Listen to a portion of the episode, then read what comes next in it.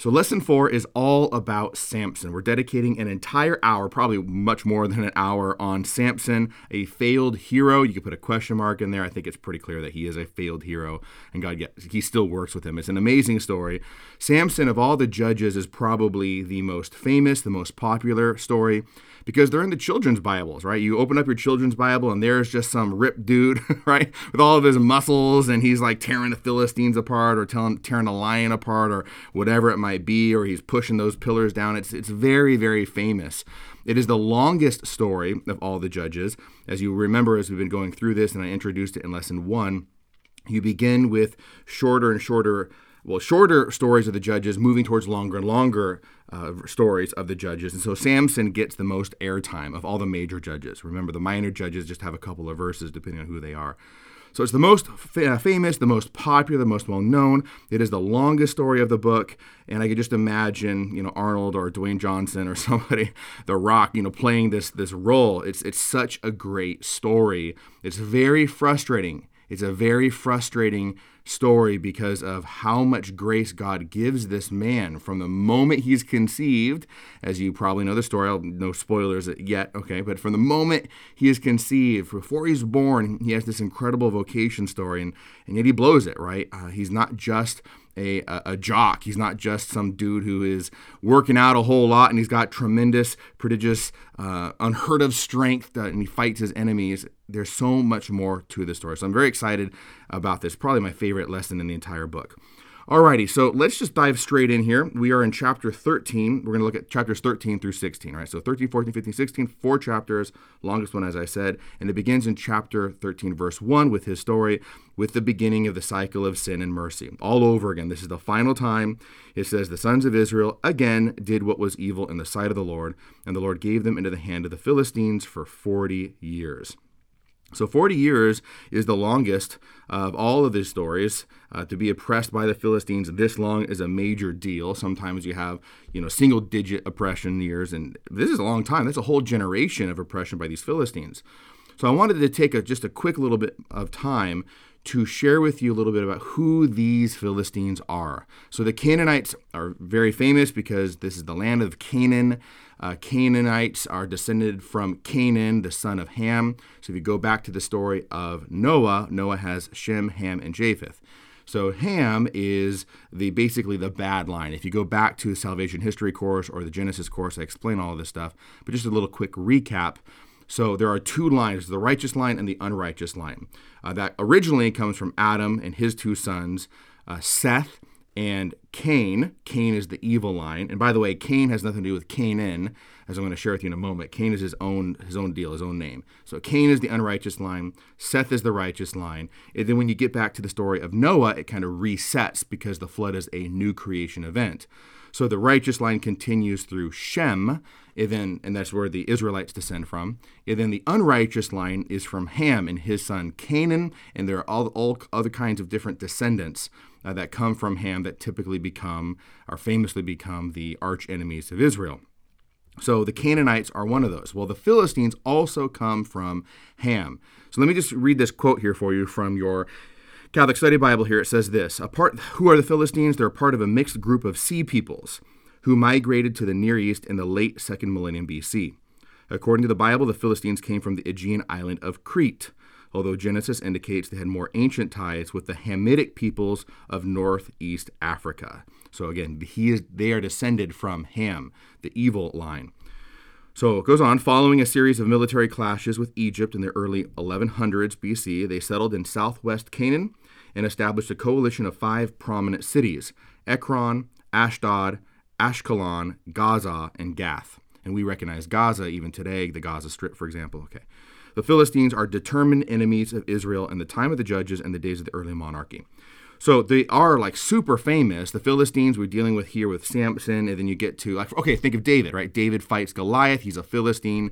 They're arch enemies of Israel. So what I want to clarify with you is essentially they're they're they're relatives to the Canaanites. They're long lost cousins. They all descend from Ham, and they're all fighting against Israel for various reasons. Okay, so remember that. That's going to be really important as we go along. That's who the Philistines are. Let's get here with the rest of the story.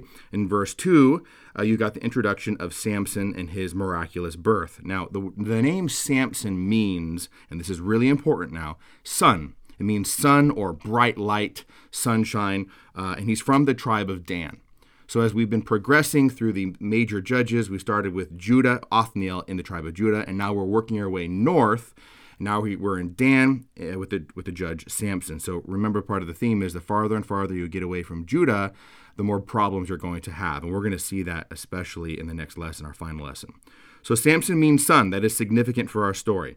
So his origin story, this is a great origin story, one of the best here in the Bible, in the Old Testament. It starts off with so much hope, right? What an incredible vocation. His mother is barren, and so that seems to be an insurmountable obstacle, but not for God. So her story right off the bat echoes the great stories of the matriarchs Sarah and Rebecca and Rachel. And then later on, after Samson, you've got Hannah and the birth of Samuel. You've got uh, Elizabeth, uh, Zechariah and Elizabeth. In fact, we're going to talk about them in just a little bit. So you got these women who are elderly and they're barren, they haven't had children, and yet God is going to intervene in their life. So let's read this. Verse 2 There was a certain man of Zorah of the tribe of the Danites whose name was Manoah. His wife was barren and had no children. And the angel of the Lord appeared to the woman and said to her, Behold, you are barren and have had no children. She's like, Yeah, tell me something I don't know. yeah, I know I'm barren. Right, you are barren and you have no children, but you shall conceive and bear a son. Therefore, beware and drink no wine or strong drink, eat nothing unclean. For behold, you shall conceive and bear a son. No razor shall come upon his head, for the boy shall be a Nazarite to God from birth, and he shall begin to deliver Israel from the hand of the Philistines. Alrighty, so Samson now is going to be a Nazarite. It's very, very clear here what the angel says to her. He's going to be a Nazarite for his entire life, and she also has to be a Nazarite temporarily during the pregnancy, at least. That's why the angel gives her some instructions don't drink any wine or strong drink, etc. So she's temporarily a Nazarite. He's going to be a Nazarite for his whole life. So you may remember, if you studied Numbers with me, what a Nazarite is. If you go back to chapter 6 of the book of Numbers, Israel, like so in the story of salvation here, Israel is still on the foot of Mount Sinai. They're preparing to leave Mount Sinai and journey towards the promised land. The the, the, the priests are the Levites because of the whole golden calf debacle. You might remember this back in Exodus. Israel is just established a covenant with God. They are God's children. God is their father. Things are going great. But while Moses is up on the top of the mountain, Aaron leads them in rebellion in the worship of the golden calf, which is that's Apis, a fertility god of Egypt. And things are so bad when Moses comes down, all the tribes are laicized because at that point, fathers and firstborn sons were the ones who would be priests.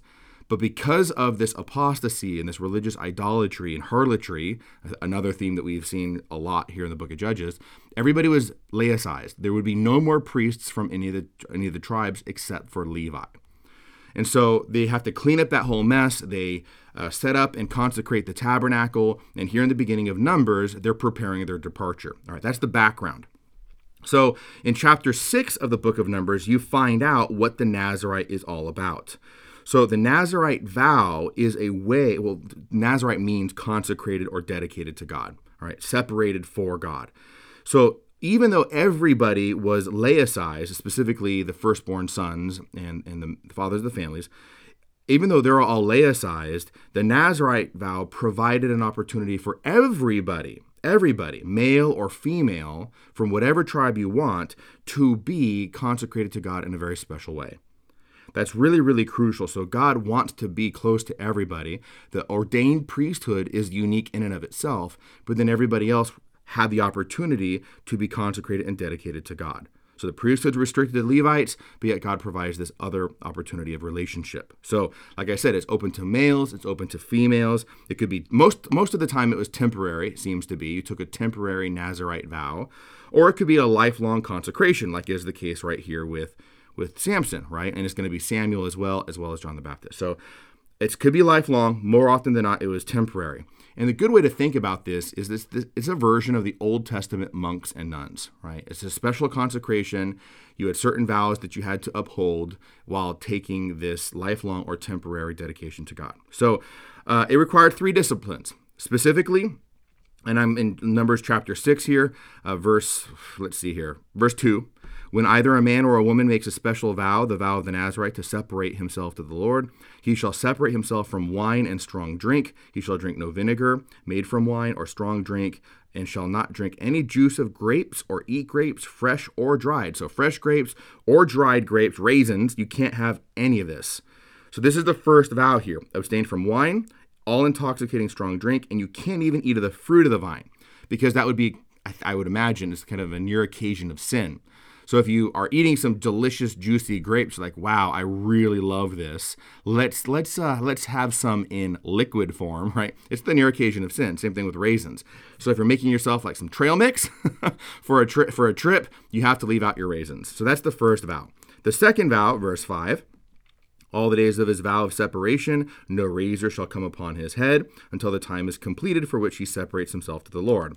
And then on the third, so verse 6, the third vow, all the days that he separates himself to the Lord, he shall not go near a dead body, neither for his father or his mother, for brother or sister. If they die, he shall make himself unclean, because of his sep- because his separation to God is upon his head. So all the days of his separation, he is holy to the Lord. Now, Numbers chapter 6 is the background for this. So, like I said, abstain from wine and all intoxicating drink, even the fruit of the vine. Two, you got to be Rastafarian. I like to joke. You got to let your hair grow long and you're going to braid it. That's actually kind of cool. Or it connects because Samson had seven braids. That's the number of the covenant. All right, you're in relationship with God in a special way. You're dedicated, consecrated to God. So it's cool that he has seven braids. We'll come full circle to that later on. And then you can't touch any corpse. Even if your father or mother or brother or sister dies, you can't participate because you are separated from death to be consecrated to God, who is life. Now, in Samson's case, this is a lot of debate here because in Samson's case, he is a warrior. So if he's not supposed to touch a corpse and yet he's killing people, you know, by the hundreds with a with a jawbone of a donkey, that's going to be a problem. But maybe in terms of his warfare, is an exception to the rule. That's an interesting debate, and I don't think any scholars have consensus on this. At least that not that I'm aware of. But these are the three vows. Okay, so let your hair grow. That's a public. That is the most public. And this is going to be important for Samson later on too. Letting your hair grow out long is a public mark of your consecration. So people know not to invite you to their big old parties and give you drinks. Hey, buddy, drink up, you know. And they, they, they know not to invite you to funerals and this kind of stuff. It's a public mark, kind of like a tonsure, again, with Old Testament monks and nuns. N- nowadays, if you're a monk, or at least certainly in the Middle Ages, it still happens, you'll tonsure, you, you shave the back of your head. It's a very visible sign that you are consecrated to God. So this is special. It's a special, special deal, and you can find various uh, verses in the Old Testament, the prophets and Maccabees, that the vow of the Nazarites took place. It was quite frequently observed. Famously, I think I already mentioned this, Samuel is a Nazarite. Uh, John the Baptist is a Nazarite. I'm going to share some typology with him in just a second here. Some people think St. Paul took a temporary Nazarite vow in Acts 18 and he got connection with Galatians 1. So you find this taking place throughout the Old Testament. Samson is one of the most famous of which, and I would argue right out the gate here, he's probably the worst Nazarite of them all. Okay? I don't think anyone's going to argue with me on, on that point, especially once you know his story in detail. So, in terms of Samson and John the Baptist, this is a really interesting connection here. And different commentaries will point this out that the story, the origin story of Samson and the origin story of John the Baptist are very, very similar. In some way, Samson is a prefigurement or a type of John the Baptist. Now, no commentary that I have seen so far explains why. They just simply say one is a type of the other, check out these parallels, but they don't explain why. And I, I, can't give you a hard and fast answer. I think it's probably because of how they foreshadow someone coming greater after them, right? So Samuel comes after Samson. Samuel is very clearly a type of Christ. And so, and of course, Hannah's a type of Mary. There's a lot to talk about there. So Samson is kind of leading the way for Samuel in some way, and certainly that's the case with John the Baptist. John the Baptist is leading the way for Jesus. And I think there's something to that. They're forerunners for someone greater than them. Okay? So there might be there leave a comment if you have other opinions yourself. But here are the parallels. It's it's very, very striking.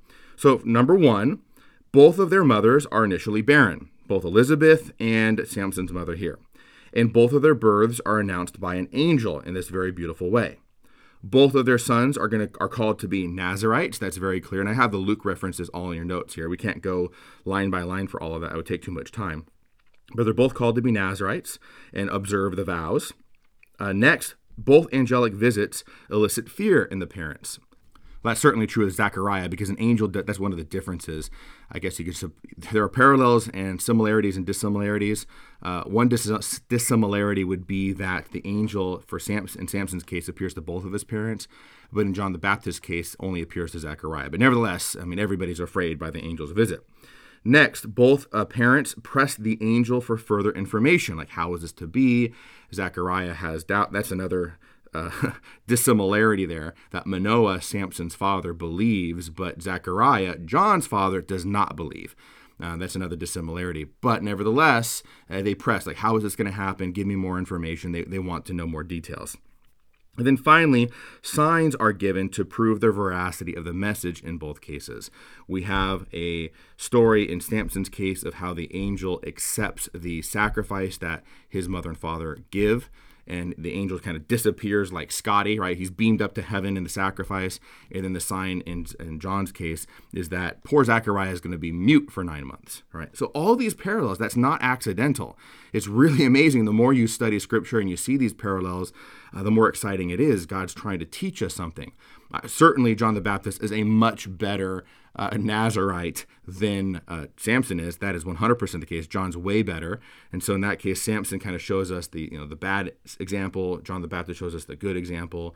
Maybe they're they're both foreshadowing someone greater to come after them, especially because Samuel is a type of Jesus.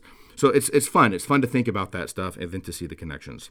Alrighty, let's move on now. Uh, oh, really quickly, one more thing. So this is his origin story. He's called to be a Nazarite. That's all good and well. Connection with numbers, connection with John the Baptist. The, this, the story goes on how Manoah wants to meet this angel to make sure that his wife is actually telling the truth. And the angel appears and he does display acts of faith. And then finally, the angel, as I said, accepts the sacrifice of meat and wine and, and food, basically. And that echoes Gideon. So there's a little connection backwards with Gideon, how Gideon wants to have a sign of proving the veracity of the words. And the same thing happens where the angel touches his staff uh, on the food and it's all accepted in this great big massive bonfire. Same thing. So you do have a connection there, a little echoing to Gideon's story. So that's chapter chapter 13 of, of his vocation and right out the bat right off the bat right out the gate you think this is going to be amazing like if you don't know anything about Samson, pretend you don't know anything about Samson, and you've been reading about all these judges, and it starts off good with Othniel and Ehud and Deborah. Then now you've got Gideon and Jephthah, and you're like, oh my goodness, this is awful. We're going from from good to bad to worst. Well, now look at Samson. This is great. This is incredible, miraculous birth. No other judge has such an origin story such as this. He clearly is going to be unlike all the other judges. He's going to be separate. He's going to be different. It's going to be great with him. And that's what makes it so disappointing because you discover that it's not going to be oh so good.